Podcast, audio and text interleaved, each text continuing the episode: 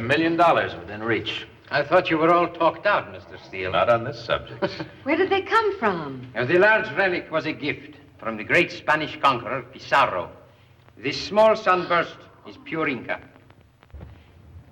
A sunburst like that, only twice as big, was stolen from the Inca Temple of the Sun nearly four centuries ago. It had 119 pure diamonds, 243 other precious stones, and weighed nearly 30 pounds. Pure gold. It's never been found. There's a legend that the Inca Empire was destroyed by the gods because the sunburst disappeared. The Indians believe their empire will be restored if they find the sacred sunburst. This one's big brother. Is there really such a sunburst somewhere? Well, there isn't, archaeologists have dug up half of Peru just to look at some old ruins and mummies.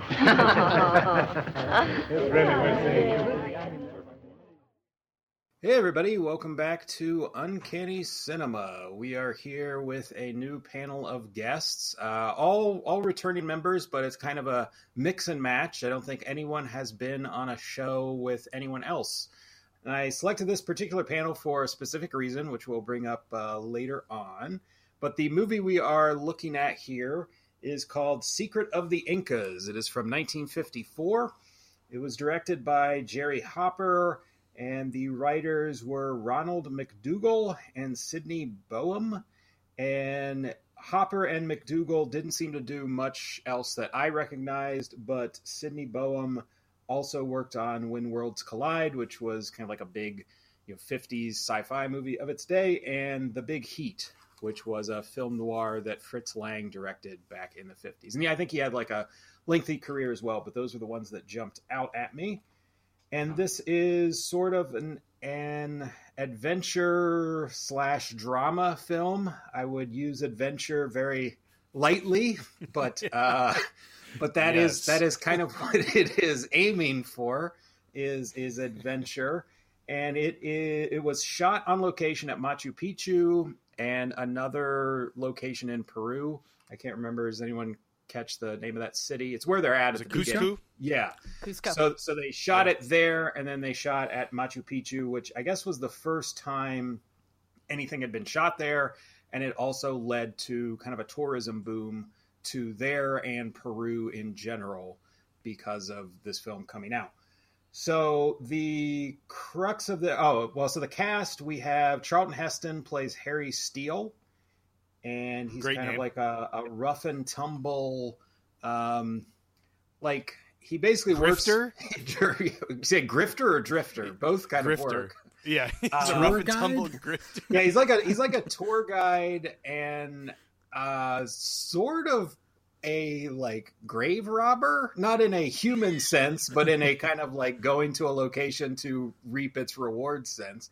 Um, but he doesn't have any kind of like uh, you know degree or anything. He's he's not an archaeologist, but but he uh, so he's an adventurer in this vague kind of way. It has Robert Young plays a role as I think he actually is like an archaeologist. Nicole Maurey plays the love interest of Charlton Heston, and um, we have Thomas Mitchell plays Ed Morgan, who's this kind of shady character and associate of Harry Steele's. And that guy, Thomas Mitchell, you would recognize as Uncle Billy from It's a Wonderful Life. And he had a Oh. number of other roles, you know, that he was in some bigger movies throughout the his career, but that's probably where he is most familiar from uh, currently. And then, yeah, we can get into some more stuff. Oh, it, it also features. Uh, I was surprised by this. Marion Ross as Miss Morris. Marion Ross is Mrs. Cunningham from Happy Days. So she pops up in the first couple minutes. It was like, oh is she yeah, the is she the horny old lady? no, she's uh, a different. the horny young lady. Yes, the horny. Oh, young at the very beginning. Okay. Yeah, when they're yes. like on a bus together or something, uh, or on a truck. Um, so she's seen very briefly, but I was like, "Is that?" And I Oh, looked okay. it up, and yeah, it was. It's the mother from Happy Days. But the kind of central idea of this movie is that Harry Steele works as like a tour guide in Peru, and Thomas Mitchell, who is the Uncle Billy actor, um, or Ed Morgan is the character. Um, he is I don't know if that guy actually has a job. We'll get in, get heavy into what Ed Morgan has going on, but I don't know if he actually has a job. But he, in some way, is some sort of shady character that lives in Peru. They're both presented as Americans.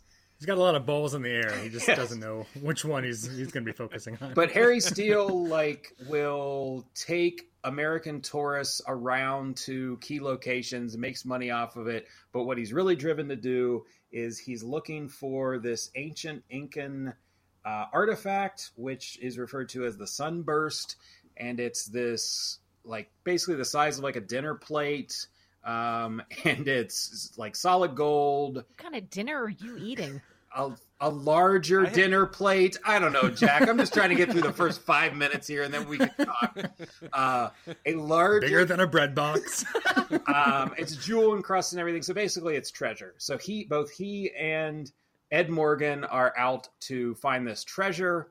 It has a like Incan legend associated with it, and uh, that you know the Incans are have been searching for it. It's been lost for centuries.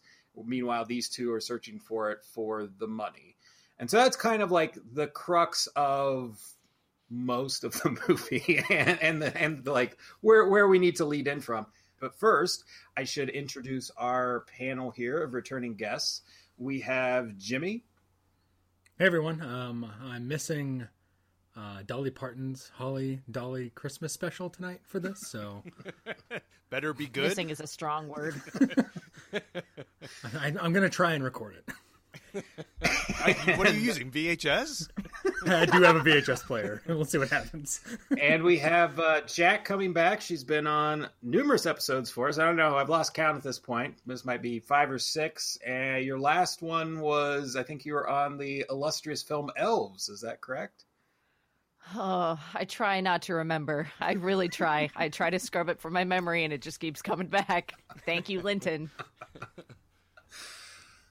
Elves was a real treat. Um, okay, so and then lastly we have Steve, who is co-hosts with me over on uh, Franchise Strikes Back, and he also has the Revenge of the '90s podcast that he co-hosts with our friend Fabs. And so Steve is just a man of many podcasts. I keep committing myself to more and more podcasts to where that's most of my time. Oh, and you have that like baseball one you're doing. Yeah, right? yeah, yeah, and then we're also talking about doing like a few others. So I'm sure 2020. this is slowly be going from like a fun hobby to being like the most stressful thing in my life. So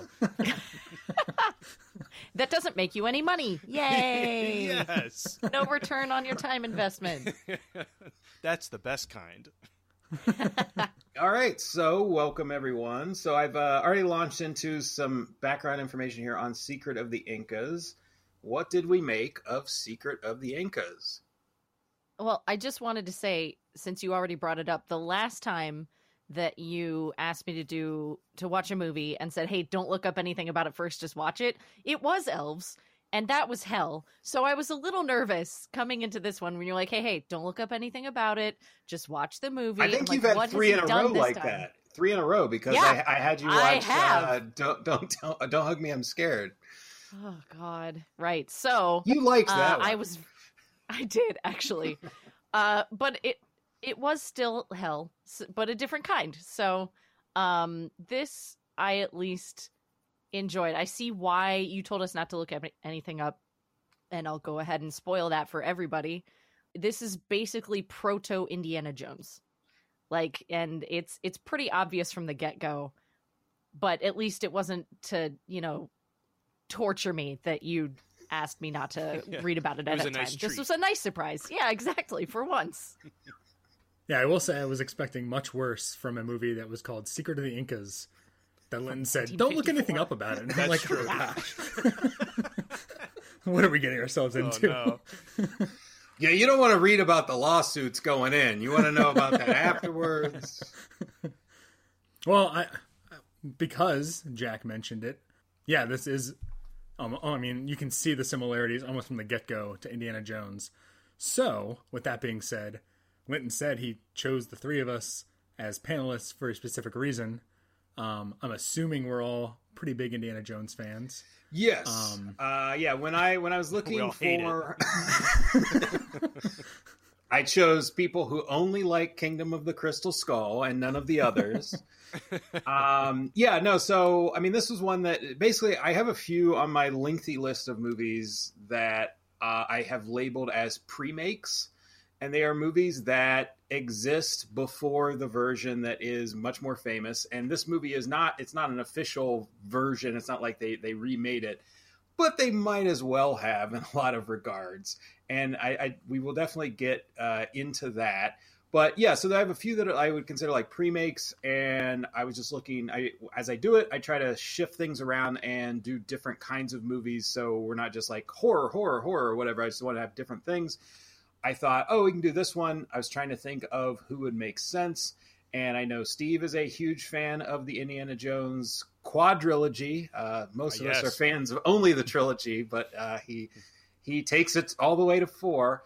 Uh, and I know Jack is a big fan of the Indiana Jones trilogy, along with Star Wars and other, you know, like 1980s stuff a lot. Mm-hmm. And then Jimmy is a huge fan of the Indiana Jones trilogy and Harrison Ford in general, which I believe is what uh, who you named your son after, right? Yes, uh, his name is in fact Harrison. So Fantastic. Oh, that's Yeah. awesome. there you go. So yeah, so I, I was trying to figure out who would make sense on this one, and uh, I originally had somebody else in the mix, and I was like, oh well, Jimmy named his kid after Harrison Ford, so I should have him on this episode. It's it was gotta- my- no, but really, I'm a Harrison Ford fan because of his work in Frailty and Presumed Innocent over anything else. Hey, I think you go. mean frantic. I don't think he was in Frailty. You're right, frantic. Dang it. Jimmy, you're off. You're off the cast. Get out. All right, I like so- Hollywood Homicide. That's got some redeeming Do you- do you qualities really? too, honestly. I actually don't know. I, I've never, I've never time. watched that one. Um, but yeah, so I, yeah, I picked, I picked these folks because they are all pretty big Indiana Jones fans, and I am a pretty big Indiana Jones fan as well. I, I had seen this several years back, and so I, I, I knew of it. I watched it. It's not a movie that I like think is great by any means, and we're gonna dig all into that. But I think it's worth watching just in the sense of like because of the roots that it is for the Indiana Jones series. I thought it'd be interesting to have a panel where it's people who are very much invested in that series seeing this for the first time because I didn't think anyone would have probably seen it before. Hmm. And when I put it to all of you, no one was like, "Oh, that movie, I know that." So anyway, so back Yeah. to uh yeah, so we're just kind of in the like where do we fall on Secret of the Incas?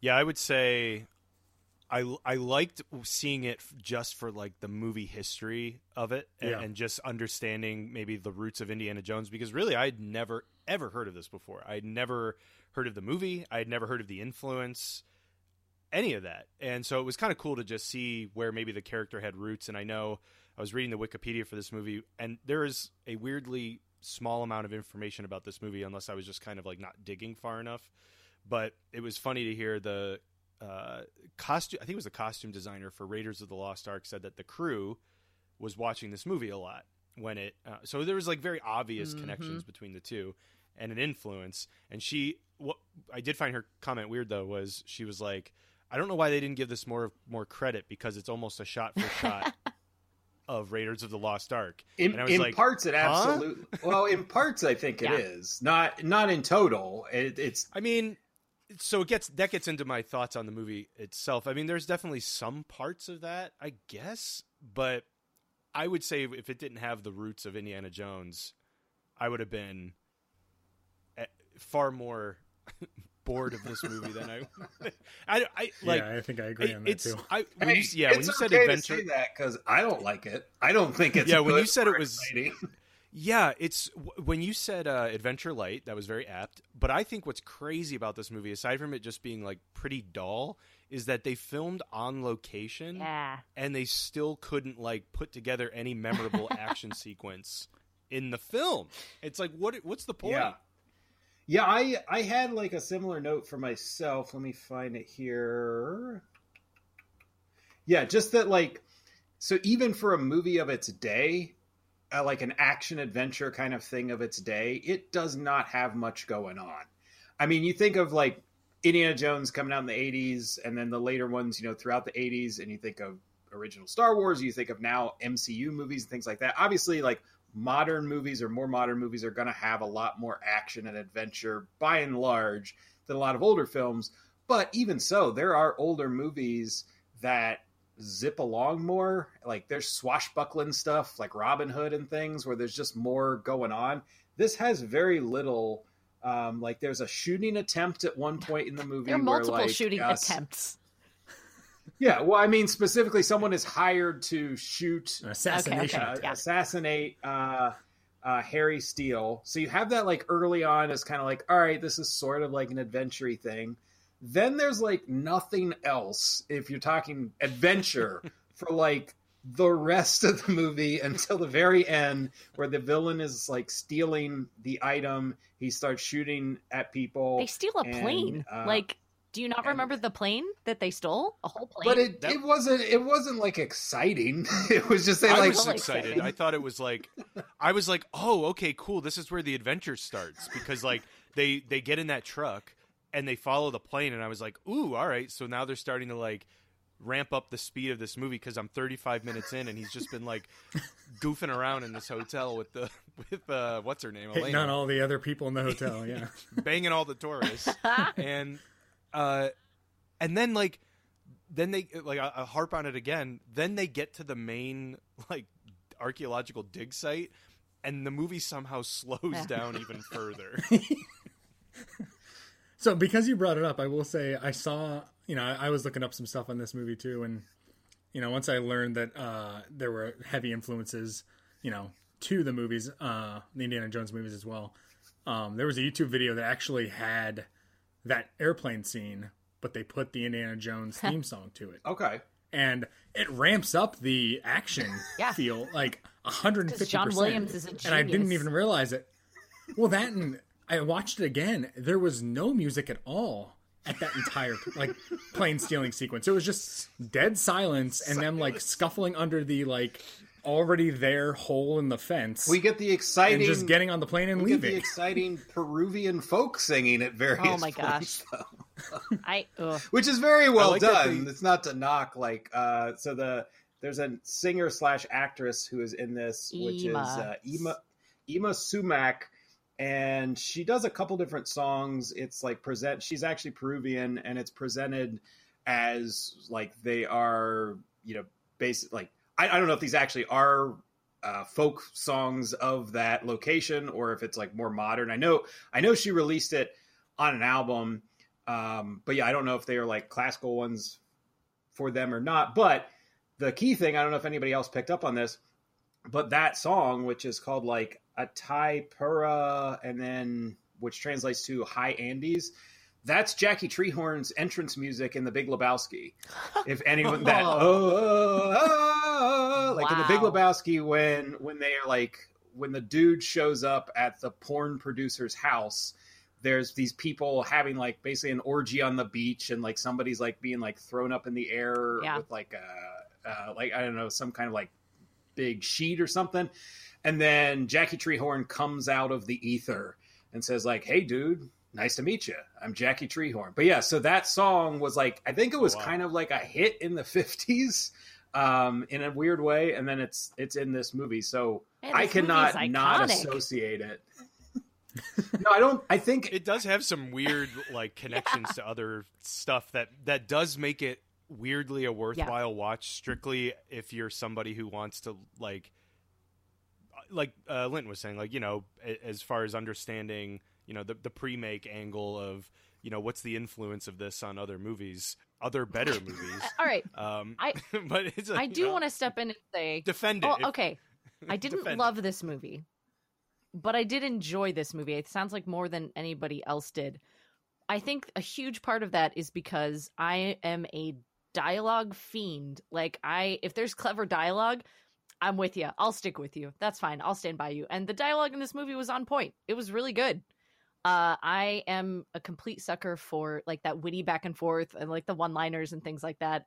Uh, and this certainly did not disappoint in that regard. There's so many really quotable moments in this movie that I loved.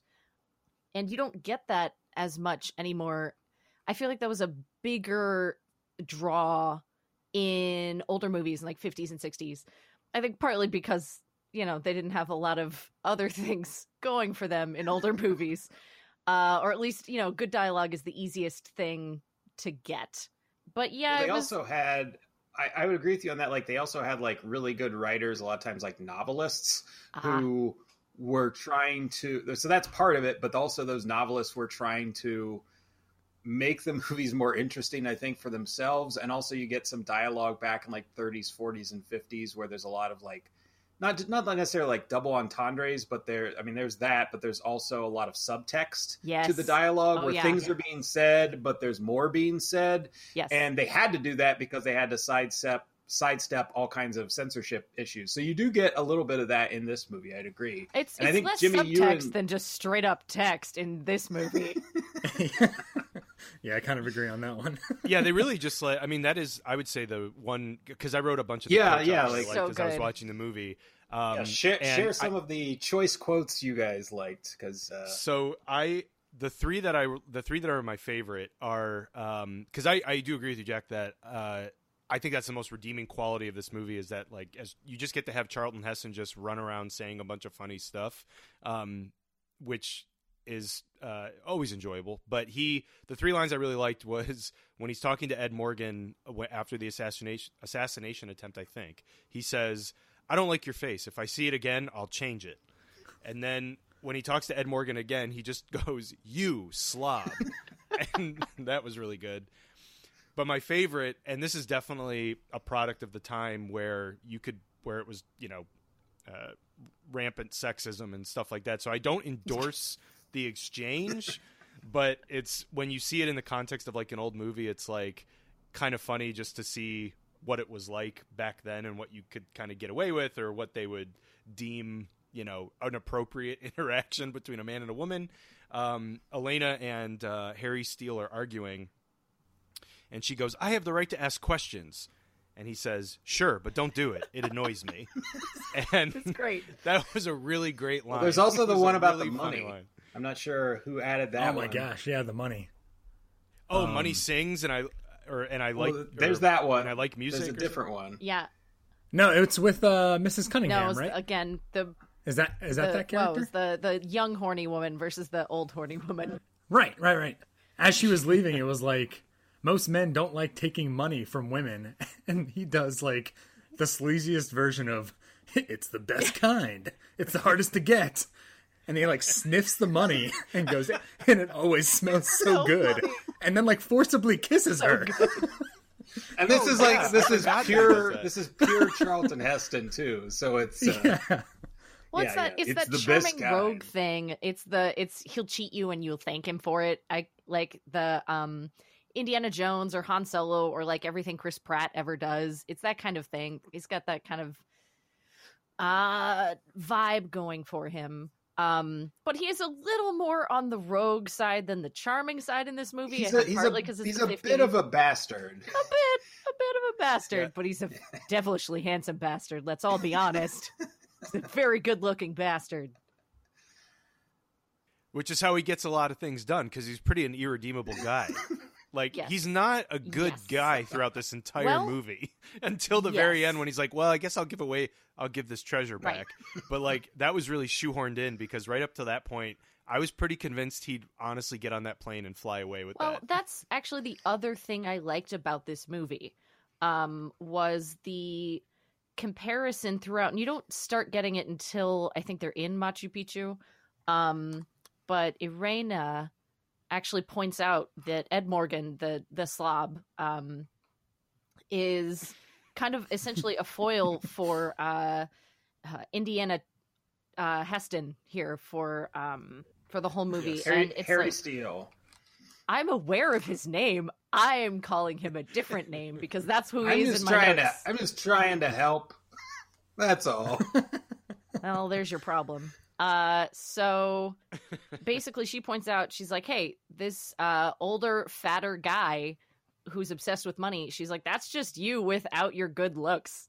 Like that's just you aged." And at first, he like totally brushes it off, and then as the movie goes on, he's like, "Oh shit!" And it's like he just kind of figures it out, and like their final, um, kind of face to face is very much all about that, and um, Ed is very much So let me ask you this then. Uh, not to cut you off, let me ask You you this then. Uh, when he not to do it, but I will, and I will continue.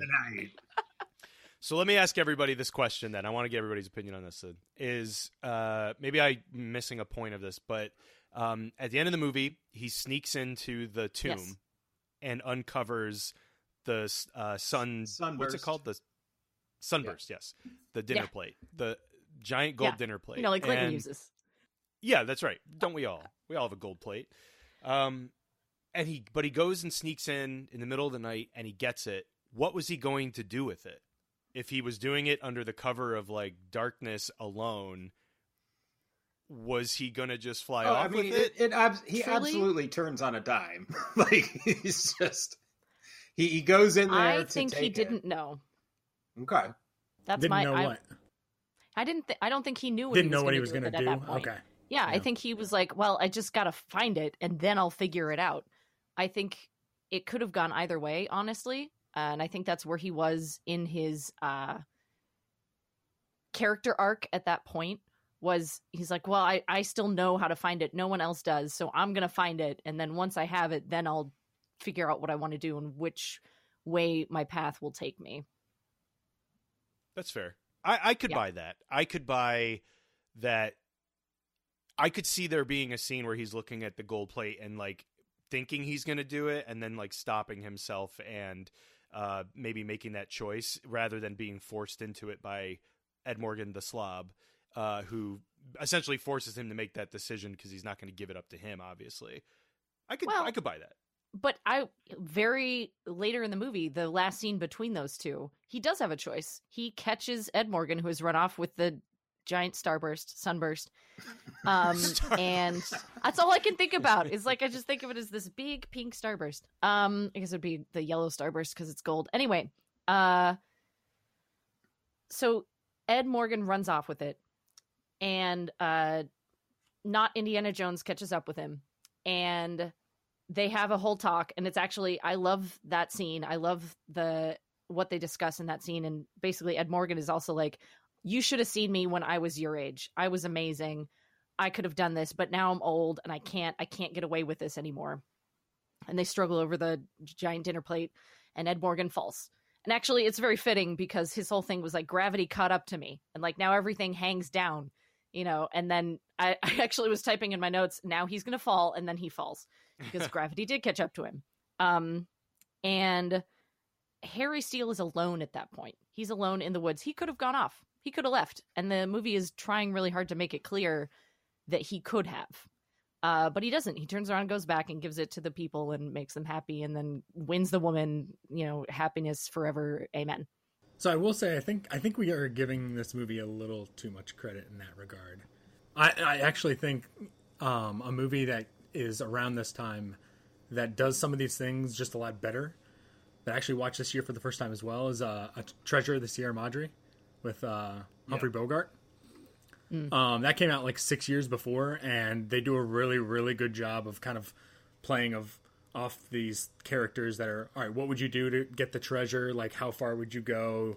And you know, like that internal, you know, struggle of do I go an extra mile? Do I go a little bit further just to get this treasure for myself? And then Greed ends up getting them in the end. And I think this movie kind of touches on that, but I think the sh- like the comparisons between Charlton Heston and Edward Morgan in this movie are kind of, you know, put in at the last minute, and I, I just think this movie could have done a little bit more uh, with it throughout.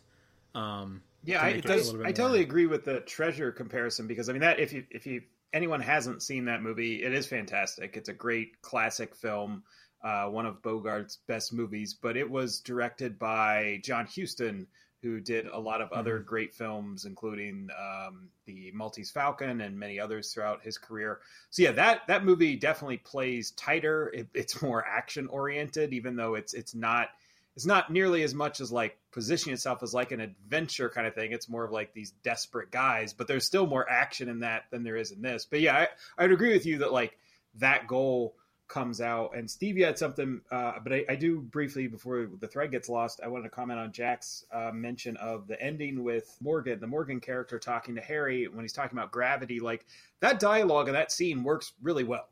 Like, and it's and Charlton mm-hmm. Heston was a pretty good actor. He's not the key component of that scene, but like he, you know, he's playing off of the other actor.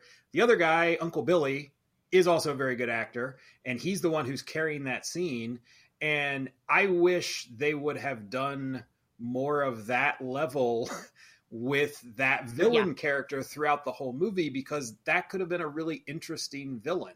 It's only like he's just presented as yeah. kind of like a, a sleazy slob. A slob. And you know, it, it, you don't get a whole lot. And then at the end, like Jimmy's saying, they kind of wedge this thing in and like, oh no, I've got some depth.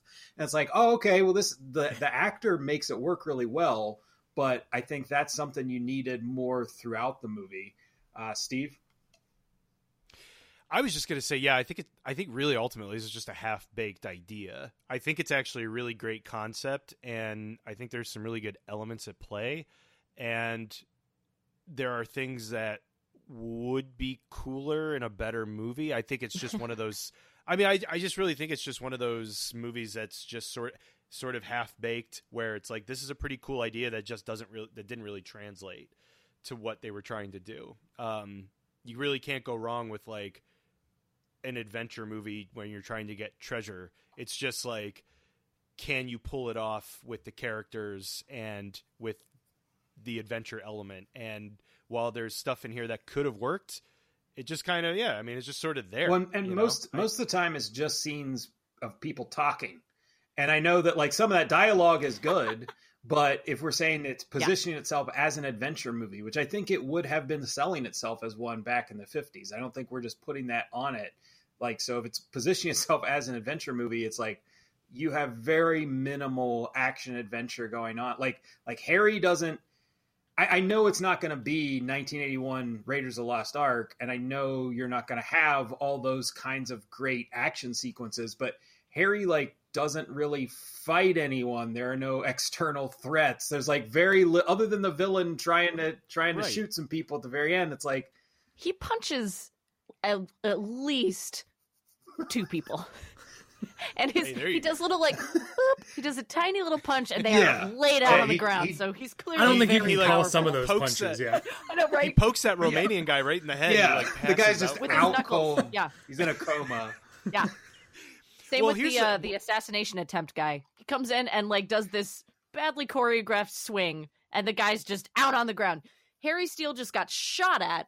He's fine, but he just does a little like boop, and the guy's out.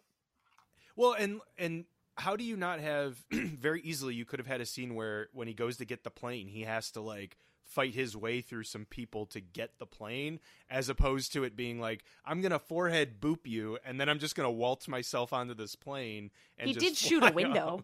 No, no, no, no. He, he threw a rock, he threw a rock a through a window. Oh yes, yeah. which right. is the so biggest action point. In that, in that yeah, scene. that's true. Yeah, he creates the diversion. So there were four guards basically waiting there that he could have. You could have had like a really fun sequence with, where he and Elena have to fight them off in some some way, shape, or form, and it could have even been more comical. But yeah, it's just like I don't know. It's like it just seems no, like a wasted opportunity. A lot of setups and a lot of kind of like fumbling of the ball when it comes to that sort of thing. Totally agreed on that. I just don't think the movie is totally void of substance. And that, that's that's the part I was standing up for. Is like, all right, it had moments. I think it was worth watching. There's stuff in it that I'm probably going to keep reflecting on for a long time. And dang, do I love the dialogue that's it's not a great movie. I thought it was a decent movie. That's yeah, fair. I think I agree with you there. Um, and I just think in defter hands, it probably could have been a much better movie.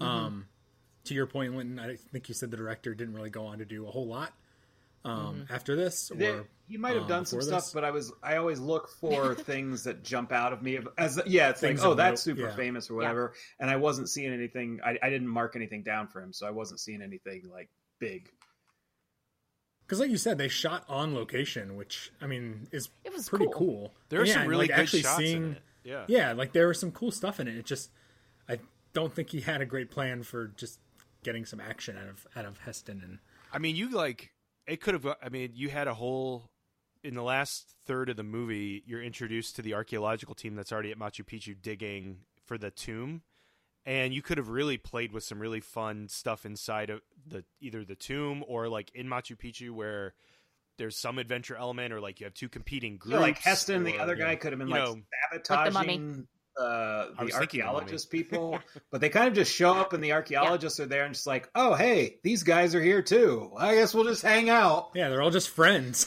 Yeah. Yep. Yeah. And they And buy then, their like story. Ed like, Morgan shows up and is like, "Oh, he seems friendly too." Cool.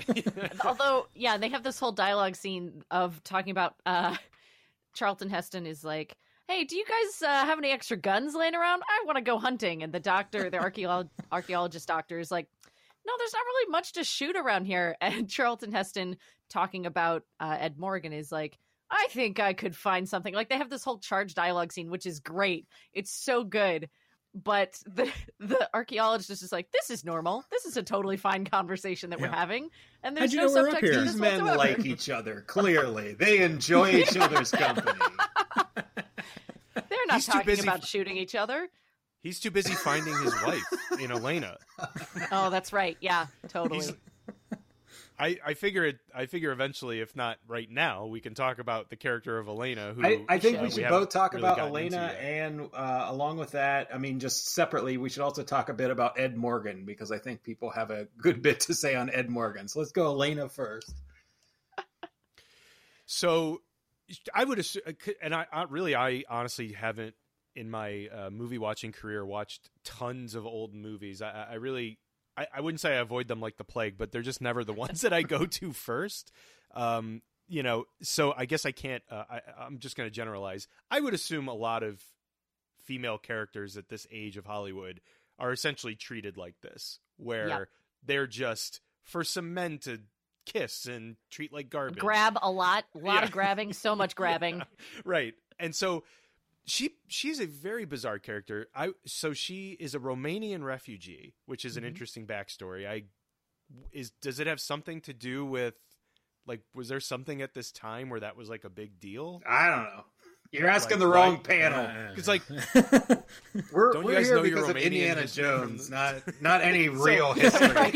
And there was no Romanian So- one in that, so so they She's kind of close to Elsa, I guess. I, I, Yeah, I agree with you though. ex- It's, they yeah, don't it's totally explain- vague in what she's fleeing and why, and then and, And the, the bigger question back. for me was somewhere in there, like after certain details have been shared, somewhere she tells one of her suitors um, that I think she'd been basically try. She's been trying to get to America, and she's been trying. She says for three years, and I was like, how can it take that long? Like I know that like means are limited in terms of like how she's moving from place to place, but it just it it seemed like she's literally somehow like moving country to country, inching closer to America over the course of three years. yes. I just didn't buy it. Like it just it just that's seemed like implying. you could have taken like a ship across. Somehow she got she got to South America. She didn't have Well, she got to South. America somehow Yeah, from Europe. yeah.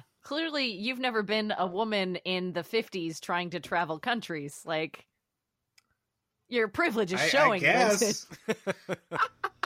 Meanwhile, Leonardo DiCaprio could win a ticket to on the Titanic on a poker game, and I know. off to America he goes. white male privilege so easy no i think i think i know i'm totally ignorant of this type of history i i'm most types of history let's be honest but um i agree it's a little like okay if you start digging into all of the details all of the, the fact checking all of this okay sure maybe it's dubious i think the point is her dream is to go to america. You know like every non-american person in the world that's always the dream right? Uh-huh. uh especially according to this era of movies but um and she has a difficult time getting there. She has no money and so she kind of has to use her feminine wiles. She has to kind of use her body to like get where she needs to go and she feels guilty about it.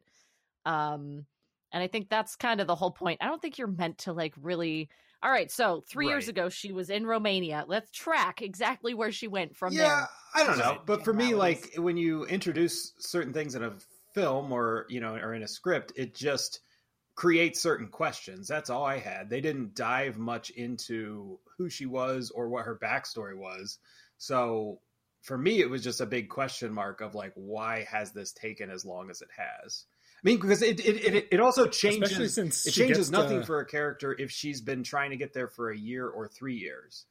Like it's still she would have been like in a shitty situation, and she essentially admits at one point that she's prostituting herself. So that I don't see how that Mhm. alters much if the script says a year versus three years. So for me, the three years was just like, what has this been? But that's all.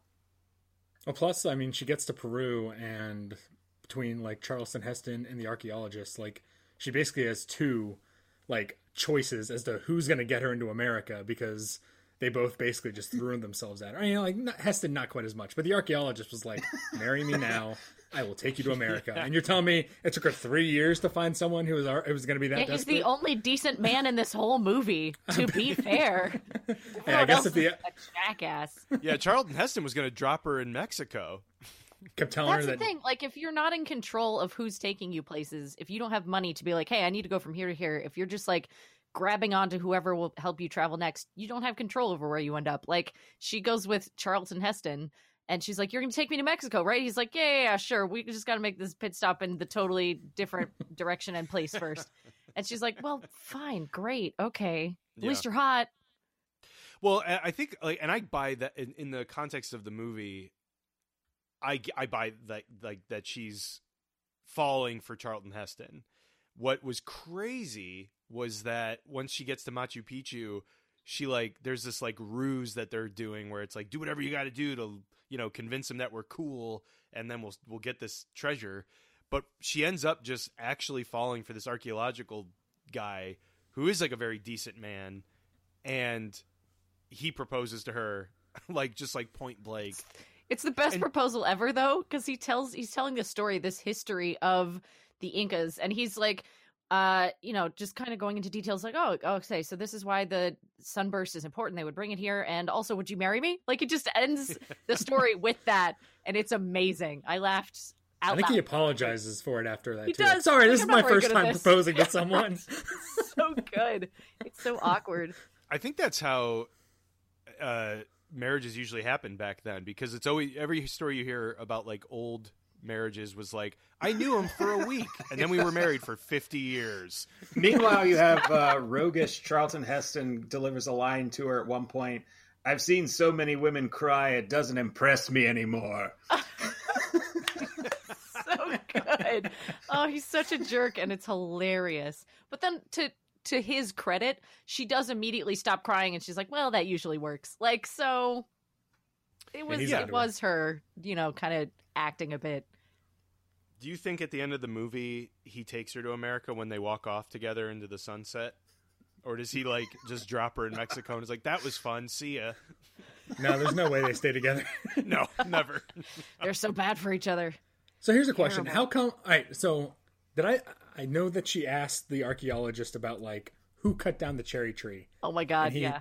He was like George Washington, and she like runs out of the room. That's okay. Yeah, upset. that's and I was like, did I miss So- something here? Yeah, yeah, Yes. I, I think you did. So, so there's a point when she's talking. My interpretation of what you, Jack may have something different, but like my interpretation of that is is earlier in the movie she's talking to Charlton Heston and she says something like, "Oh, I know everything about America," and she says something about Abe Lincoln chopping down the cherry tree, and she also uh, there's some other thing she screws up um, that she gets. She also asks the doctor. gotcha.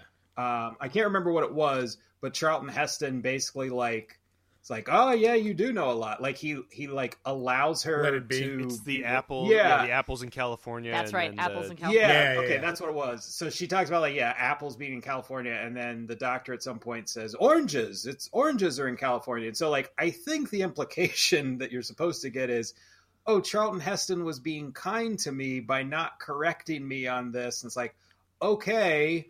But the other guy wasn't being a jerk by saying what was right, so I it's it's a real muddled kind yeah of she, thing. she point blank asks him like who ch- cut down the cherry tree? And he goes uh george washington. And she's like oh!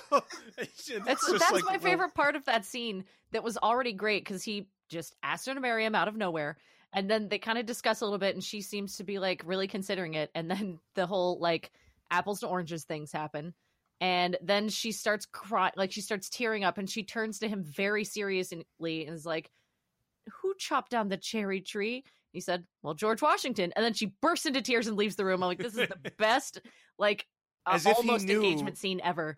Yeah, So as- funny. As if he could even like understand what that context Right, was. It's like, the con- Can you like- imagine being him in that moment? It's so crazy. Well, uh, I I think we were gonna get married. The proposal was right out there. It was all going well, and then we started talking politics, and I don't know. went It bad, just went downhill. I actually did not. I uh, that was a weird scene.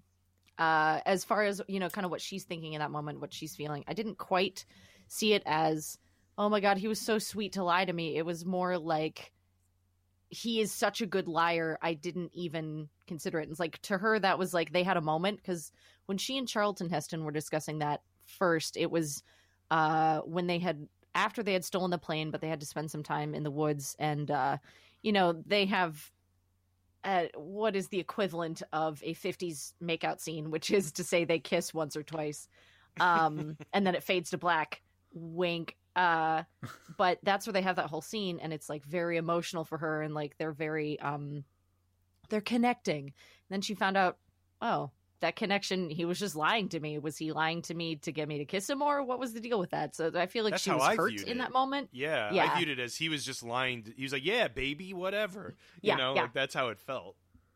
Yeah, it feels like the the you know the whole stereotype of oh the nice guy finishes last, but the guy who's a complete jerk and just lies to the the woman the whole time is like, well, I'm I'm definitely going with that one, right? Yeah, I did right. actually think that while watching I- this. I was like, Reddit cannot get a hold of this movie. Yeah. Let it happen. yeah. I guess I guess I didn't read it that way just because I didn't understand if she was hurt or bothered by it, why she would flee Doctor Man like she did. Because she was having Um, emotions. Don't you have emotions, alright. Linton? That's what I thought. Fun. always always a good time. You keep inviting me back.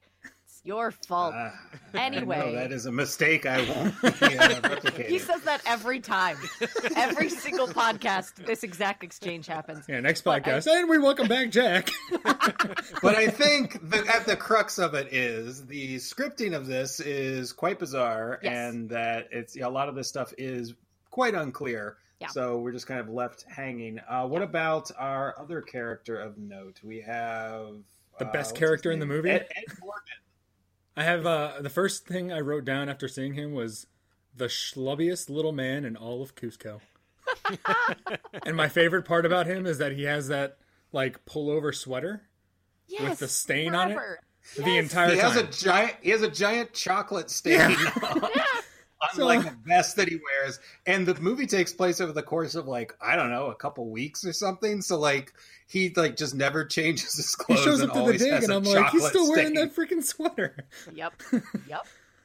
Um, but yeah, I think his character is bizarre because I guess he's supposed to be the antagonist, Mm-hmm. Oh yeah, but he's so un like scary, and he's not really someone who's intimidating. Does he have a job? Like, is he like some kind of low level crime boss? I don't know What's because going on? he just seemed like a schlubby guy who hangs out and plays pool in the weirdest fashion I've ever seen in my life. Bad pool. Very bad, Bad- pool. terrible Terrible at pool. player. Yeah, but Charleston Heston still sends like Mister and Mrs. Winston to him for a night on the town. And I'm like, what is Yes, Ed Morgan's right. night on the town? Are they just going to play pool in that bar? Like, Dingy note. bar. Yeah.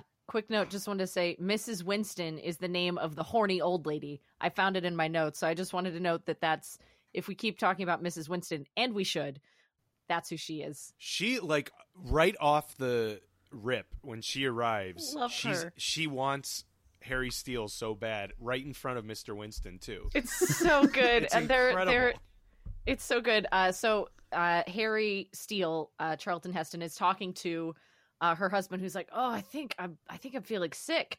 I I, I might be having a heart attack." And he's like, "Oh no, it's just the altitude. We're two miles above the sea level, so you you, uh, you have to take it slow and easy." And without a, missing a beat, Mrs. Winston is like, "That's the way I like it," and like just keep and just moves on. It was like, I love her. She's so great. She's just right out there, and her husband. I even whoop, like no idea. the next Yeah. part of that scene, like the very next part, she asks Charlton Heston, "Oh, where will you be if we need you at the hotel?" And he's like, "Right outside your door." when she goes like wonderful service, and he's like no one's complained so far, and then she so makes good. this like. Darling, you ought to take a nap when we get back Yeah. to the hotel. And I, it's like, is she going to invite like Charlton Heston into her room, or is she gonna like Oh, take she's some time to find him. herself, 'Cause she light was some like- candles, and think Yeah. of Charlton Heston? She was like a long I- nap. I, I think she was gonna fuck Charlton Heston. Oh, yeah. Wouldn't you? was what was going on there. It was awesome. It was great. She's great. I, I'm Oh, sorry. I oh, did- oh, oh, that, that does remind me though. Jax, wouldn't you? Does remind me. So, so yeah, Charlton Heston has been like, so he he picks up all these tourists, um, and that's his job to show them around and makes a little bit of money. And so he Well, he apparently is like them into- hitting. Showing them around. Like he lies to them and says, Yeah. "Oh yeah, the uh, the company told me to come show you around for like a hundred bucks a day." And they're like, "What? I don't remember that." He's like, "Nah, it's real. Let's go." Yeah. So then he's like hitting on women and who all are incredibly receptive uh, as as the movie shows us. But so he so there's this older lady. When we say old, she's not like this is not like an old lady. She's probably like late 40s maybe or early 50s or something. And so he's I don't know, vaguely hitting on her. She's going hard at the whole uh, hitting on him. But then Elena shows up, and that actress, you know, is probably like 25 or 30 or something. And, you know, she's also pretty. So, like, Heston ends up. Uh, like looking her direction Oh, and clearly clearly being interested and this other lady while they're on the tour catches him doing it and she says something like would uh cha- changing horses in midstream horses midstream. and, and she, and she does it with like a wry smile and he says wouldn't you and then she gives a smile like you old dog and that's it and it's like what well, because she knows, she knows what's up. I mean, it, it's kind of implied that you know she and her husband don't get along very well in that regard. Uh, But I- I just mean that, like, her. But when he says wouldn't you that's like such a shitty thing it's Oh, like yeah, it's yeah awesome. she's better than you lady like knows. like She This looks, when she she looks got back she at her and needed, she's like, yeah. "Nah, I know where I stand." Worth a shot. yeah, it, that's kind of how I see her with uh the Harry Steele character. Is she's like, "Yeah, that's worth a shot. I'll try," and she tries a couple more times, like uh throughout the mo- not the movie, but the rest of the time that they're in Cusco. Uh, she does a couple of attempts, but then she's like, "Eh, it's not gonna happen." Like she seems like a good sport about it. Is my point. She seems like somebody who's got a lot of irons in the fire. Like Yeah, she's like, don't worry, I'm working. I'm working like 20 other guys back home. Like it's not a Winston problem. is iconic. She's great. Yeah, she's great. I love it. Yeah, she's a fun Yeah. character. Yeah. How many how many of those tours do you think he goes on? It appears that he strong arms people into paying him for the tours, but like there have to be plenty of days where Harry Steele gives these uh, very long, elaborate tours and gets nothing out of it. I have to assume that there are the occasional tourists who are like, "I'm not doing. I'm not paying you. Like I'm not doing it." then he just beats him up and leaves him for dead because that's i think the character we're dealing with here the Harry Steele way. Maybe that's Yeah. where Ed Morgan. That's where Ed Morgan comes in because like he's is he like he's not under his employ, right? Like he doesn't work for. I don't Morgan. think so. No, they just have like they do business together. They're Yeah, they're business like- they're business associates. It's that kind of uh frenemy thing. They've got a frenemy thing going on. No one controls You controls scratch the my other. back, I scratch yours, kind of thing. Correct. Exactly. Because they're both, you know, thieves and grifters and that's how they get along in life. It's like, all right, I'll toss some business your way, you'll toss some business my way, but don't like get in on this you'll particular toss an assassin business. my way right, and so yeah. he he tries to kill him uh, because he knows he's going after that sunburst, right? And he wants to. Yeah. That's Harry's what that's got about. yeah, Harry's got a piece of rock that basically is a map somehow of where this famous sunburst is. And so Ed Morgan is like, I give me that. And Harry Steele's like, no. And then that scene ends. And then uh uh Harry Steele kind of gets shot at. Um the guy misses, and then Harry Steele goes and quote punches unquote him uh, and then breaks his gun and finds out uh, that Ed Morgan sent the guy to just scare him, which doesn't make a lot of sense. I wonder if that's a lie. I don't know. It's it's weird. I will say, in, in Ed's defense, if he hired someone to shoot at me and miss narrowly, I'd probably run away and be scared. Right. I, I, I'm, I'm pretty But impressed you're that Charles. not you're uh, not Charlton Heston. Yeah, I know. I'm pretty impressed that Steele. Charles Heston Heston's initial response was like, "All right, I got to run down to that hotel room and beat the shit out of that guy." and then go absolutely. like I and then it should be like oh and then go kill Ed. like Ed yeah, he should does be go dead after in a Edge. yeah, he goes after him and He's yells just- at him, and there that dialogue is great too because the That's Ed where he calls him a Morgan character. Yeah, Ed Morgan's character or the character flips back and forth between being intimidating and being like a weak like baby person. Like, let me find the dialogue real quick. So Harry says. uh that's that's this is the scene where he says uh you're just a big old tub of guts i don't need you uh and ed morgan's like i'm gonna get you shot the next time i'll hire a guy who's a better aim and harry steele says the next time you send a rifle after me i'm gonna come back and ram it up your nose and Oh, yeah. ed morgan goes don't get mad And it's like you just threatened to kill him why wouldn't he be mad like he guaranteed he's gonna do it again. And, and Yes! Harry Steele's just like, oh, you better not, Mister. That guy. The, uh, And then yeah, everyone's like, "Oh, I the- the won't." The crime element of this movie, which is uh, which is Morgan and then his sniper associate, they both play it really weird because the sniper guy is like this thin dude who does not seem tough whatsoever. I mean, all he has to do is shoot somebody, but still, he doesn't seem like a tough dude who's involved in crime.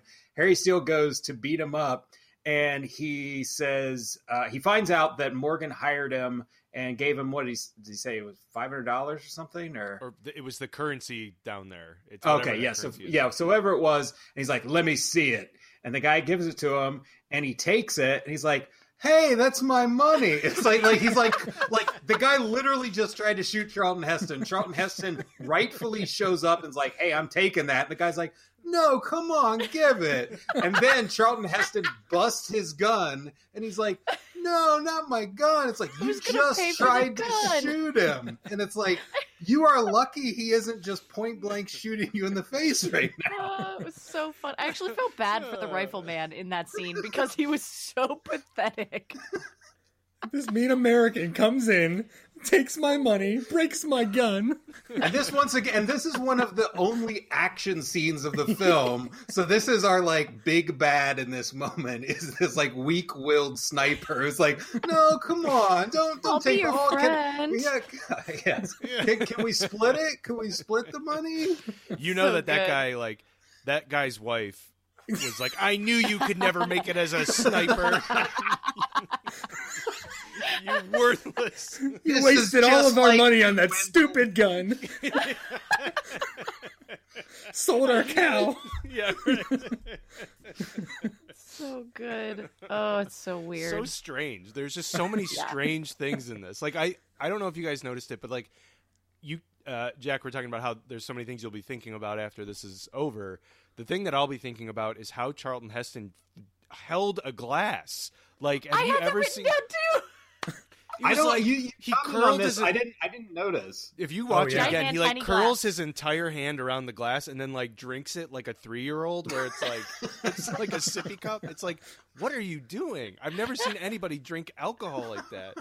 That was Well, that and I've never seen someone put it down like a main character put so much down so quickly. Yeah. Like Oh, they're normally just- they're like sipping it, and yeah, it's just it's kind of like a, just a prop. But no, Charleston It's, Heston. it's not is a shot like, glass. "Oh." It's a big Yeah. glass. and It's a big glass. Yeah, Back in those days, that had to be real too. yeah that's what I was thinking. It was like Charleston Heston was probably just like, whatever, give me another glass. Yeah, they didn't invent food coloring. There's no way they would have done. And everybody was a method actor back then. Why would it have to be real? That's an odd thing to say. I, I think just because it was the '50s and people just got fucking blitzed. Yeah, I think that's what I was going for. Yeah, it wasn't that they didn't have the ability; it was that Charlton Heston was like, "Give me the fucking real stuff." Yeah, he opted for it. it was like, "Please slow down, Mister Heston," and he like Never. busted somebody's face. We've got yeah. six setups today. It's like we're on location. We are at high altitude, you know. Um, so another random moment. Um, this is like totally just out there. Um, but we've we've talked on this on a lot of our different podcasts of like somehow or other Trump ends up getting infused in all of these podcasts of like some character. Usually it's Tim uh, making some kind of connection or something. But I was gonna say it wasn't Um, me this time. so- yeah, but uh, but they're they are talking about the sunburst and the Incan people, or I mean, I guess they aren't Incans, uh, so it's the descendants Descendants, yeah. of the Incans, uh, the Peruvians. are saying that there is like a legend. So basically, the sunburst has been lost for centuries, and it's part of some temple. And I think they aren't sure, you know, where it's at. They've they've found a specific temple, and they think like, all right, it might be buried in here somewhere. So that's kind of the crux of what we're dealing with. But uh, one person, kind of late in the game, says that only when the sunburst is taken back to the Temple of the Sun will the people of Inca be great again. And I was like, no, like that's just I can't help but just make that connection. Like, get out, get I was out. like, where is it? Where are you going with this one? Then where? How are you going to find the connection to Trump? Well, I didn't, didn't- want to. well, I didn't. I did not make that connection, and now it's now it's in my head. so, thank you. I thought you Well- were gonna make a connection between Trump and the Ed Morgan character, Yeah, who could. I have just found in my notes. I have noted him as quote the sweaty stubble man who is bad because I didn't know his name at the time. I The thought you were going to say that people referred to Donald Trump sometimes as Little Donnie Sunburst or something. It's like, or that, or that, like we find out that like he raided Machu Picchu or something. Like, I like- think I think yeah, he just tweeted about that. So. yeah, right, right. So I would assume that that temple is is somewhere else, right? Otherwise, like leave the because that was sort of an unclear thing where it's like, hey, once we have that thing back, we'll be we'll be back again. But it's like, well, wait a minute, isn't that thing already here? Like, it's not Yeah, like here the whole time. I think yeah, I think they needed to go to the Temple of the Sun, but we never see the Temple of the Sun, which is also weird because the sunburst itself like looks like a sun and there's a sun emblem inside the temple. So it's like, well wait, You'd think it so where go does this go? It's like, yeah, it's not like you had to return it. It's like I think it might be in its actual place. Like you guys just might have messed this up on your own. Don't blame this on Quetzalcoatl. I Oh, think that's speaking my of, end, uh, by the way. But Good, good. You Oh, got in there well. before, before all the angry tweets from the Yeah, vast listenership to this Cancel podcast. this podcast. Um, quick You note said not about to get us on the news. ruined it, Linton. I just don't know So- any Incan gods. um there's a moment in that when in that temple where he is looking for the sunburst where uh there the whole mirror thing happens the whole like mirror you shine a light on the mirror in the temple in the ruins Yeah, and the- it shows the you map to room. another thing Yeah. the map Yeah, room i was i was I- delighted by that that was fun Yeah, so that leads into an aspect I definitely want to talk about. Jack has uh, addressed it. We'll dig in a little more on that. The Indiana Jones connections, because I think there are a lot. I think that, Mhm. and Yeah. not just Raiders, because this movie, people have seen it as being an inspiration for Raiders of the Lost Ark, but I don't think it ends there. I think, like, knowing Spielberg and Lucas, and that they are huge fans of movies in general, and that they grew up like going to movies and loving like popcorn kind of movies. I'm sure this is something they grew up seeing. They obviously took from it for this film, but I would not be surprised if they went back to it and took oh, elements yeah. for future ones because I think there are aspects. So I, I want to put that to the floor. That's a we we've talked a little bit in the beginning about it being Indiana Jones. I wanted to save it and kind of like cover it because I have a lot of things that I can make connections where I could see they could have conceivably been drawing some inspiration. But I'm curious. Uh, so Jack, you mentioned so there is a map room scene. I don't know if you want to like lead us through that a little bit. Sure. Quickly, did we mention in the beginning? I forget. It's been so long. Uh, that the costume is exactly the same. No. Yeah. Uh, so I, I'll, I'll address that first. So yeah, so on the costume, uh, he wears a brown leather jacket, white shirt, tan khaki pants. He has brown boots, uh, brown fedora. It's a l- little bit bigger um, than Indiana Jones. He also has a close beard that uh, wasn't very character. Yeah, stubble wasn't very characteristic for characters of the '50s, and Indiana Jones obviously has that throughout all of his movies.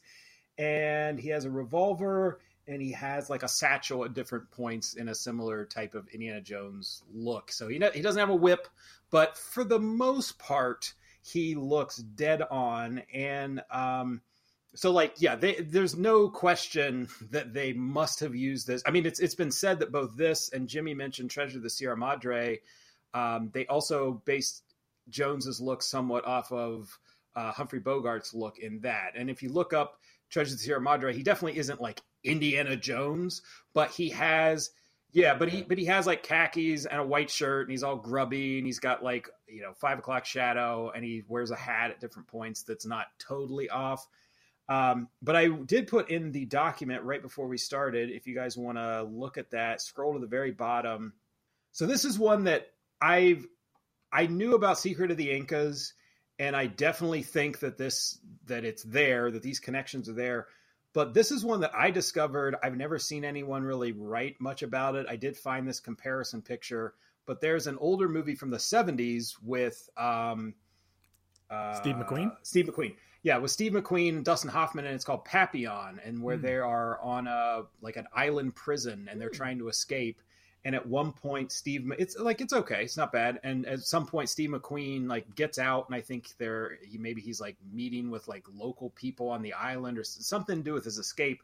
A But- Great Escape. When I watched that movie, like yes, Ooh. when I watched that movie maybe like 15 years ago, I'm watching it, and like he pops up in this getup that's like, holy fuck, that he's just dressed like Indiana Jones and um and it's just for this one part of the movie when he's kind of like going through the jungle at one point. So i've always wondered if they possibly looked because like steve mcqueen could have been indiana jones. Like he has the same look. He played those kind of roles.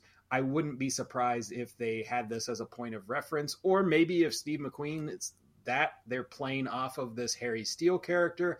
I don't know. Or maybe like old adventure guys used to dress this way. Yeah. I don't know, but um, but yeah. So we we definitely have the look of Harry Steele from the get go, and I'll I'll just ask since nobody here had seen this movie, you didn't know why I was having you watch it. When he showed up on screen, did you immediately go? Oh, oh, he's he's Indiana Jones, or like what? What point did it cross over where you started to get a vibe? Literally, I wouldn't say it was quite. It was quite like that. It was more somebody laying there, just going, hey, "Yeah, it looks like Indiana Jones a little bit." that was literally But yeah, my first close. note in the very first scene that he's in. What I wrote down was, "Well, hello, young Charlton Heston dressed like Indiana Jones." Uh, so it was immediately I was clued into that, and then like pretty soon after that, they were talking about treasure. I was like, "Yeah, okay, I see what's happening here." Yeah, yeah. When when Linton goes, "Hey, don't look anything up on this and just start watching." immediately, the first when I see that, I go, "I see. I I see what he's up to." Yeah. but I mean that it is like I said at the beginning. It's incredible that I've never heard of mm-hmm. this or like in all of my you know travels through the internet i've never once like come across this connection or like somebody on like a message board or whatever just saying just like hey did you guys know about this like I, it's so bizarre Agreed. that it that this has gone so uncovered for a lot of people i'd have to imagine most people don't know about this which i i do find interesting that in this day and age how has this been so like Probably, hidden? how has probably this because been it's kept not that good. people? Because it's okay. i mean really yeah I, I want to I want to address that in a little bit. Let's let's dig into the Indy stuff. Um, so I, I so we're talking about like how he looks, and Jack, you were talking about the map Oh, yeah. scene, which I would say is is probably is probably the most like in your face. There's no way, there's no question that that's where this comes Yeah. from. So, uh, I mentioned before that the Harry Steele character had this broken piece of rock that was kind of a map. It's very unclear how because they show shots of it and it's like this is nothing, but okay, sure. Uh, so he uh, goes into this temple and fi- he like sneaks in one night uh, before they have found this kind of main throne room, uh, and he he finds this like kind of bowl looking thing, a shallow type of bowl that I guess is made out of something metallic, possibly gold, not sure.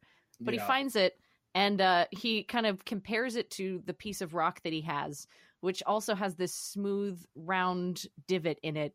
And he's like, got his thumb in the divot and he's looking at the round bowl and he's like, yeah, like he nods and then goes off. And I'm like, sure, okay, whatever you say, Harry Steele, that's the same, I guess. Yeah, right. So then he comes back in, sneaks back in once they found the throne room. He brings his flashlight in, and he, you know, magically, as in all of these movies, uh, knows exactly where to place the flashlight, aims it at um, Yeah. this stone sunburst that they found that had this clear, this weird square in the middle that they never talk about. Uh, all the other Yeah. archaeologists are just like, oh, look, the stone sunburst. And no one mentions this weird square in the middle of it. And I had been trying to figure out what it was. It wasn't until this moment that you realize what it is. He aims his flashlight at it. It like bounces off perfectly. It's like, oh, it's a mirror. And I got, I actually did get really excited. I was like, oh, it's just like Indiana Jones. Ah. um, so the flashlight reflects off of that, bounces to uh, a part of the wall behind him, and he's like, aha, there's a divot in this wall, and goes and takes the shallow bowl thing in the shallow divot place uh, that the light is hitting. And then that bounces to another just random rock on another part of the wall, and he start, you know, breaks into that, and ah, there's the sunburst, and it's amazing. The end. So, yeah, I think uh, I think it's hard to not see the the obvious correlation between that and the map room and Yeah. Raiders.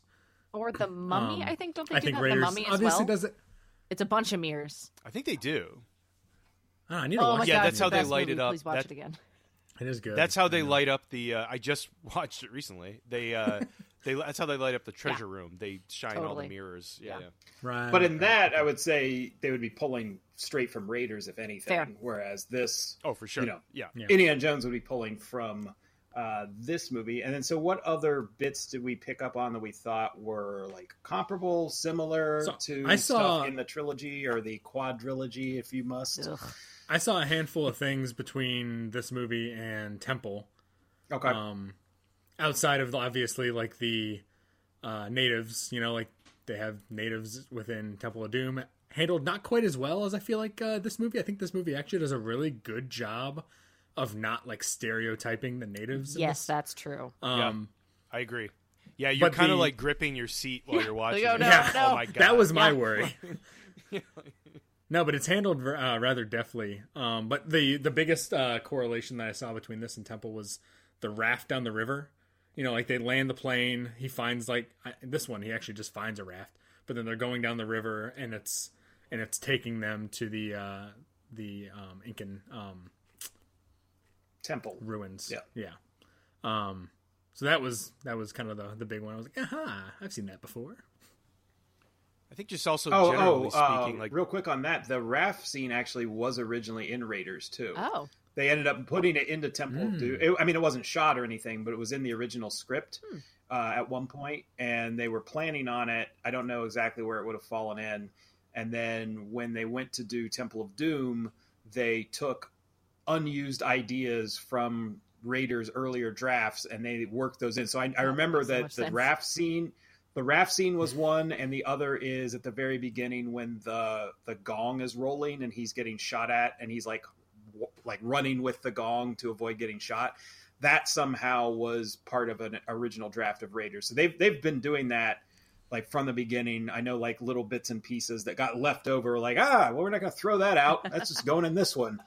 Um, Yeah. So yeah, so they could have easily been pulling from this movie for that and just saved it for later. I think too, just generally speaking, the idea that he doesn't, you know, walk away with the treasure, that he he knows the, what the right thing to do with Mhm. the treasure is, and I don't know how much of that is like a character beat that, you know, Lucas and Spielberg were really like like oh they do it in Secret of the Incas, let's make our character do that. I but I mean I think like if you're just looking for parallels, th- there's there seemed to be something there where at the end of the day Harry Steele isn't necessarily just like a criminal grave robber.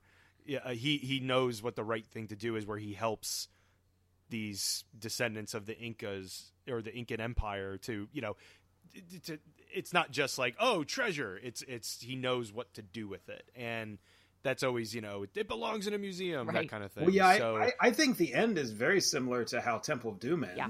Because in Yeah. Temple of Doom, he gives the village the Sankara stone. Um, Yeah. When you know there were multiple ones, some of them get lost in the river when he's battling on the bridge. But he has one left. He could go off and sell it, but he gives it back to them because it's like this holy object.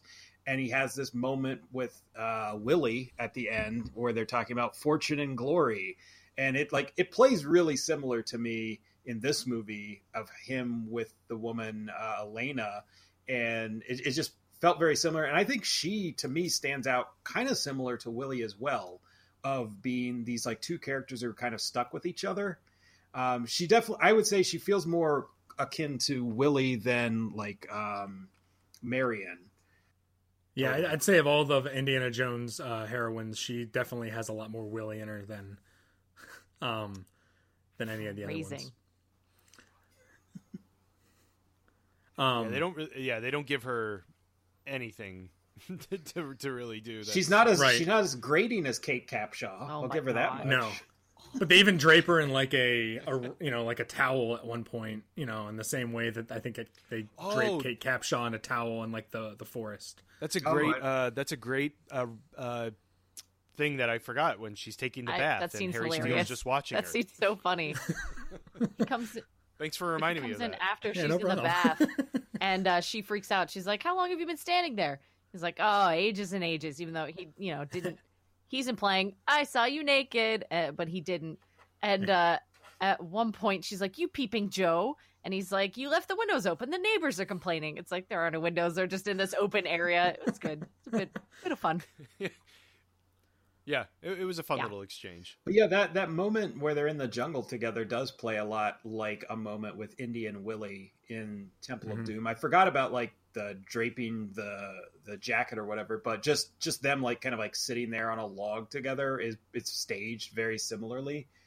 Um, I've got some other ones, but anything else that we drew connections with?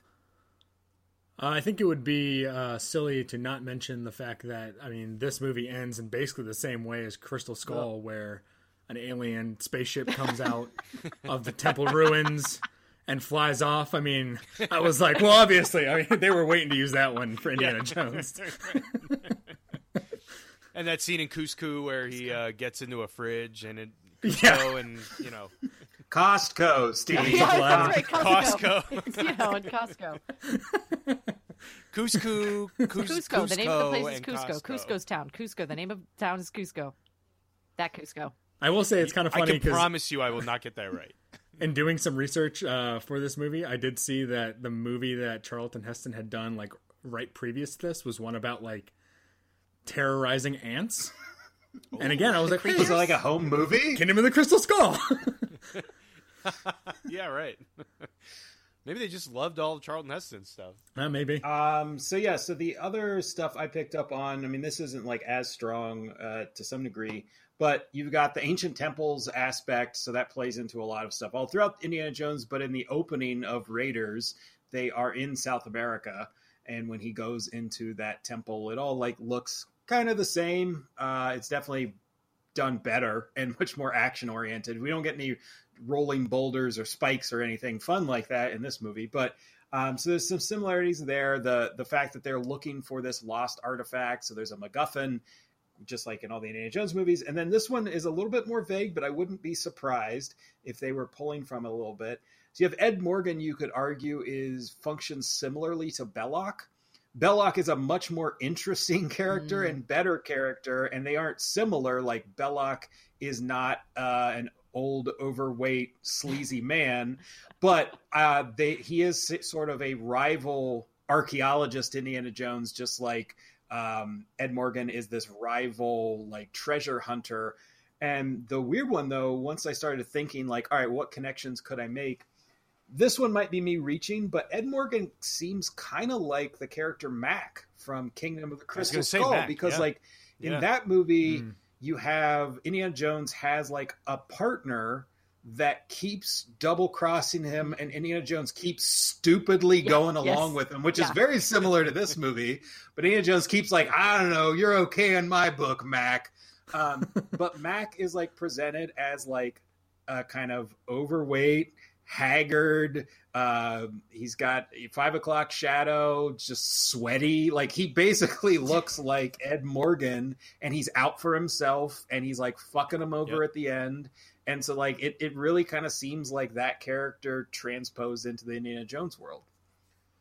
That's a fair point. I'm glad that I'm glad that you recognized Kingdom of the Crystal Skull. That's all I needed. That's I mean, all I can I can see facts. Uh, that doesn't mean I'm going to be like, oh, it's so amazing. There was one other uh, very small one that I think I picked up on, and I, again, I don't know what the history of the Paramount Pictures logo, but I'm pretty sure Raiders starts off with the same like old school like 50s Paramount Pictures logo that is Oh, used in this movie. and I don't know if Paramount Pictures was still Sure, using that in the uh, 80s. But it's I, I saw the logo and I was like, oh man, that you know okay. I didn't pick it up on the first time, but once I saw the other, uh, you know, correlations, I I kind of rewatched a little bit at the beginning again, and I saw that and I was like, ah. I wonder too. It's very astute, and I wonder if uh, because Quite, it's Paramount, You go on. yes, yes, yes, yes. Yeah. I do wonder if be, if the if the Paramount connection is like makes it a stronger thing where there's some sort of like development connection between it where they're like, hey, we had this property thirty years ago or twenty some years So- ago, and like you know, yeah, I don't so know. that's um, Pre-boot. that's actually it's a pre-make. yeah, Um, that is actually something I wanted to ad- to address. That yeah, Paramount made this movie, and they made all of the Indiana Jones movies. I mean, it's on it's Lucasfilm was you know the production company, but Paramount released all of the Indiana Jones movies. Um, they had the distribution rights, so I honestly think. I mean, not only do I think that they pulled from this movie hard for the Indiana Jones movies, particularly Raiders, but I think that the fact that Paramount was behind it meant that they wouldn't get sued. Like Ah. I you know, because if if this was a different production company, if Warner Brothers had released this movie or something, you might legitimately have a lawsuit on your hands. And but if Yeah. if Lucas and Spielberg, whether they intended to like go past the point of like where it gets into potential copyright infringement or not, the fact that they were with Paramount kind of made that moot, where that it probably wasn't going to happen. And I do wonder if if the reason that we don't know much about this movie, and I'm, I'll do my can I find this thing at the end. The reason we don't know much about this movie, I wonder if Paramount has kind of suppressed it. I wonder if they have like tried to distance it because I mean not that it could do anything. I mean they would be the ones that would be suing Lucas and Spielberg. I guess maybe the writers and directors conceivably could if they were still alive or something. But I wonder if they've intentionally kind of kept it as like, yeah, this was the old thing and then we made it way better and it made us 2 billion dollars. Like so they just every day. don't day. Ever- yeah, so they just don't ever like do anything with it or talk about it. So I wonder if that's part of it. That's why it's because like there's other Charlton Heston things that like still play and still are well known. The Moses one. if I didn't was, look it up. Did this movie do It did- well? Uh, I, it wasn't. I couldn't find anything on the money. I think it was at least Yeah. somewhat successful because of like the Peruvian tourism stuff. I would think if it totally tanked, then people probably wouldn't have been like, ah. The 300 people that saw it were like, "We're going Yeah. to Peru." And Heston was like, to much. Heston Picchu. was like, a, a, you know a decent sized star at the time, so it probably was at least He's like a pretty tall. modest hit. I gotta ask you guys. though, we, haven't, we haven't really talked about Charlton Heston. We've been talking about him for like an hour. What are you much. talking about? No, no, no, but not not Heston himself. I so see. like, this is actually only the second Charlton Heston movie I've Well, ever that's seen sad. what? outside of Planet of the Apes. Wow. And I And think honestly, this might be the only he's- he Charlton was in Heston some movie good I've stuff. ever seen. With That's how you little I watch. Yeah. I know I know he's in I'm some good stuff, but honestly, I've never had much of a desire I'm, to I'm see with many you, Jack. Charlton Let's movies, let's shame doesn't- them. Let's shame them hard. That's all I know how to do. That's how I make friends. so the ones I, I'm That's sure I've seen other ones, but the ones off the top of my head. I know there's like well, Ben so there's Ben Hur, right? which is a it's And a, so- a solid movie. Uh, Ten Commandments. I've never been like I've never loved it, but it's it's well made. He was in the Omega Man where he fights zombies in the apocalypse, so that's you know fun to watch at some point. He is in the second Planet of the Apes movie, um, Beneath the Planet of the Apes. He has like a small part at the end as the same character. He's in the remake Planet of the Apes as an ape. Um, you know the the not the not the newest one, the uh, Tim Burton one. Um, he had like a fun kind of cameo in that. Um, he was in Bowling, Bowling for other one I knew was- Columbine, where he was uh, Oh, to- torn Yeah, apart on that, so screen that. by Michael Moore. Um, So I guess I have seen multiple and Charlton uh, let me think. Oh, he's in uh, True Lies was oh, the only yeah, other he's one. in that. He's in. He's in. He, he he played some. He had a cameo in True Lies. Well, okay, so Touch- I've, seen- I Touch guess of- I've seen Touch guess the Evil. classics. The classics. Steve, you've yeah. seen all of his movies. Touch of then. Evil is Wait a uh, is a big one that he was in, and then Jack keeps making uh, punching motions that is trying to convey something to me. I don't know what she's saying if she thinks he's in Rocky, but he wasn't. No, Million Dollar Baby, is that him? no, that's uh, that's Clint Eastwood. That's Clint Eastwood. Um, I think uh, I'm They're pretty sure same. Heston was also in um, uh, in the Mouth of Madness, the John Carpenter movie. So that was one of his like. He's in some movie that gets uh, memed a lot. I I mean, mean, he's I- an angry old man on a porch. That's Clint Eastwood too. I think. Hey. No, he's not. I'm looking that one Um, up. So, That one I'm Gran right. Torino. so looking at some other ones, El Cid was kind of a big thing he did back in the day. I mean, I will say, Linton, I know he's been No, in a I'm- lot. I'm I'm, just just, trying to- saying, I haven't seen fine. much, and I, I don't have. This movie doesn't make me want to go out and see more Charlton Heston. Shit, that is Clint Eastwood. I think I mean the Damn classics. yeah, we were gonna let Son you figure of a that one out. Jack. we, uh, I, I'm with you, Jimmy, in that I think it's the classic Charlton Heston stuff where I, I have a hard, I will say, I have a very Oh, hard Soylent time Green. willing myself. to Soylent watch- Green is yes. people. so good. I have a hard time uh, willing myself to watch old older movies, and I, I think that's just a Steve, personal Steve thing. stops at the where- 90s, as per his podcast. Did he also start at the 90s? I- when were you born? Yeah. I, st- I would started in the All right, 80s. all right. I but I don't know. I guess it's o- I, I only have so much finite time on this planet that I sometimes don't feel like spending it watching like a 70 year old movie. so Okay, like- all right. Oh, we'll just watch Ghostbusters for the I 500th was gonna say, time. but forty-year-old movies, sign me up. and you know what? and you know what? It, it I mean, I will fully, I will, I will Life fully is endorse, good. uh, watching Ghostbusters many, many times. But no, I, I don't know. Um, Heston, I think, like, I mean, he was, he was like kind of an action slash drama star of his day. I mean, I listed a bunch of stuff. I don't own a ton of them, but he is fun in, uh, in in the kinds of roles he could do. I mean, it was it was similar to like Clint Eastwood or Harrison Apparently, Harrison yes. Harrison Ford or other people where they were, you know, they would play good tough guys. But he was like a legit actor and could be pretty good in roles. But yeah, so he won an Oscar. don't know, I mean, he won a couple Oscars. I'm someone who was- does go out Yeah. and watch some older movies from time to time, and I like love Jimmy Stewart. Yeah. I love uh, Yeah. Humphrey Bogart. I'll watch just about anything I can get my hands on with them. But like Charlton Heston just I doesn't I would do encourage me. Soylent Green and Omega Man as good dr- as for me, drunk watches. They are they're fun drunk watches. I'll see what Actually, I- Jack, I'll see what think I, can think. Clint Eastwood does it for you, and you just think it's Charlton Heston.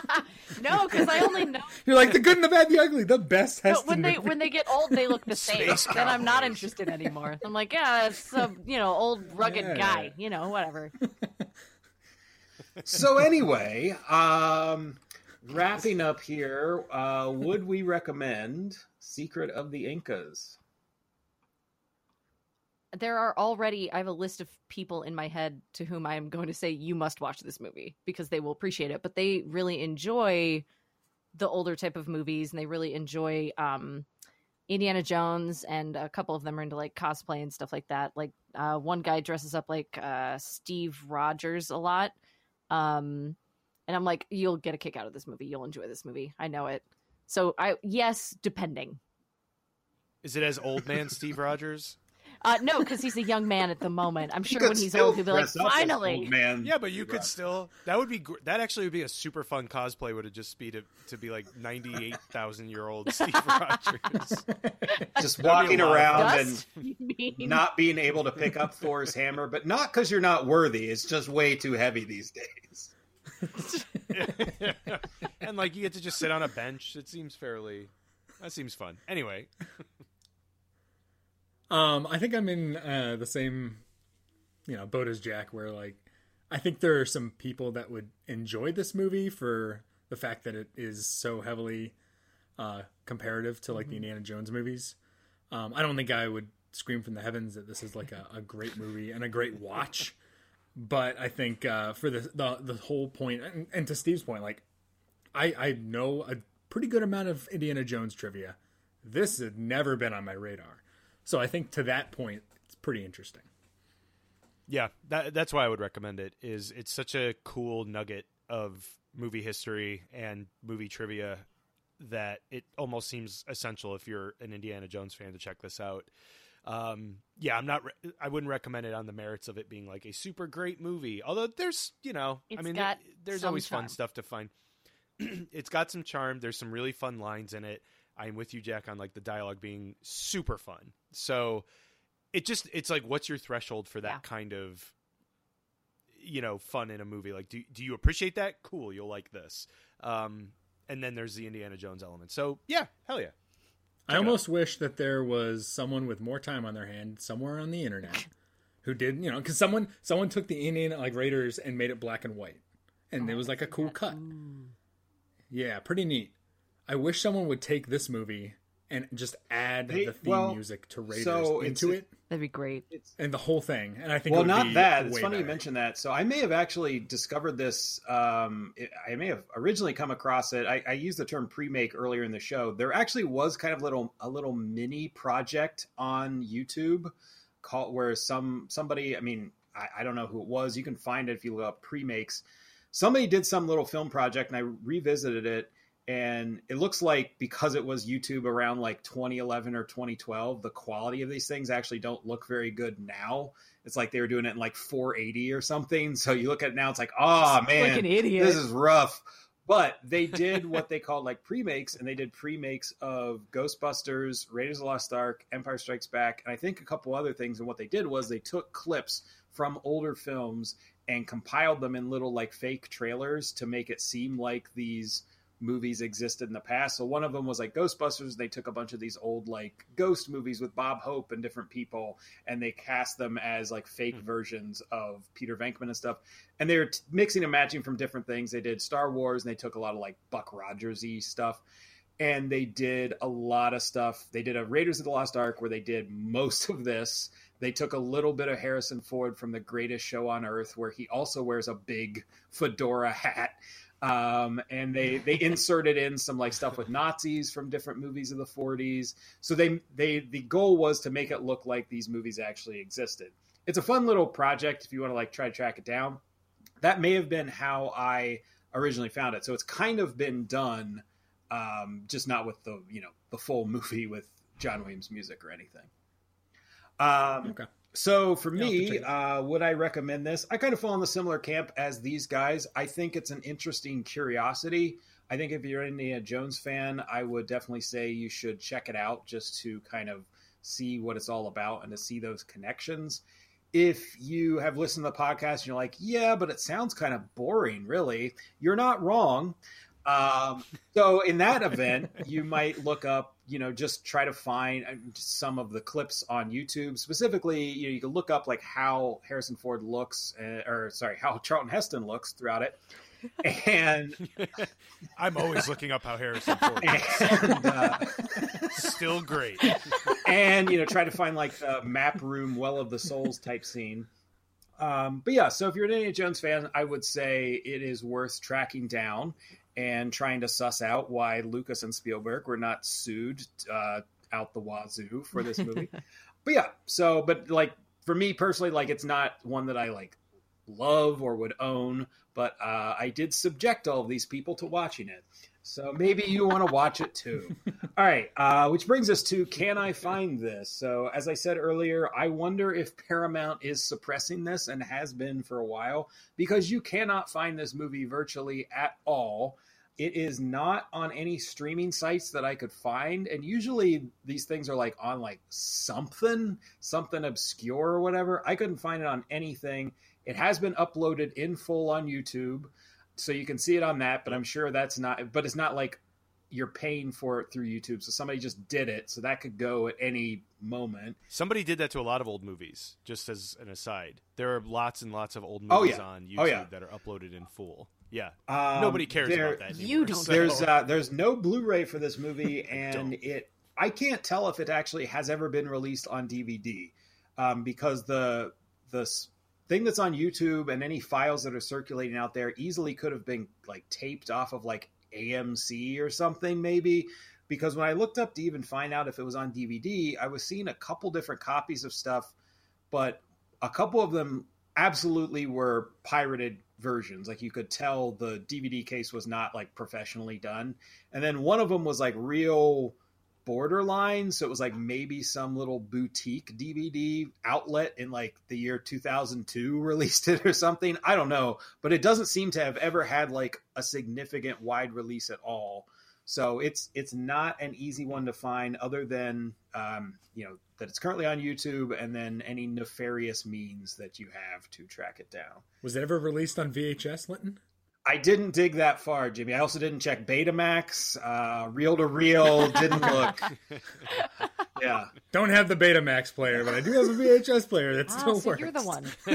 So that is our episode on Secret of the Incas. We will be back next time with the 1980s horror film The Stuff, which is very akin to The Blob. So join us for The Stuff.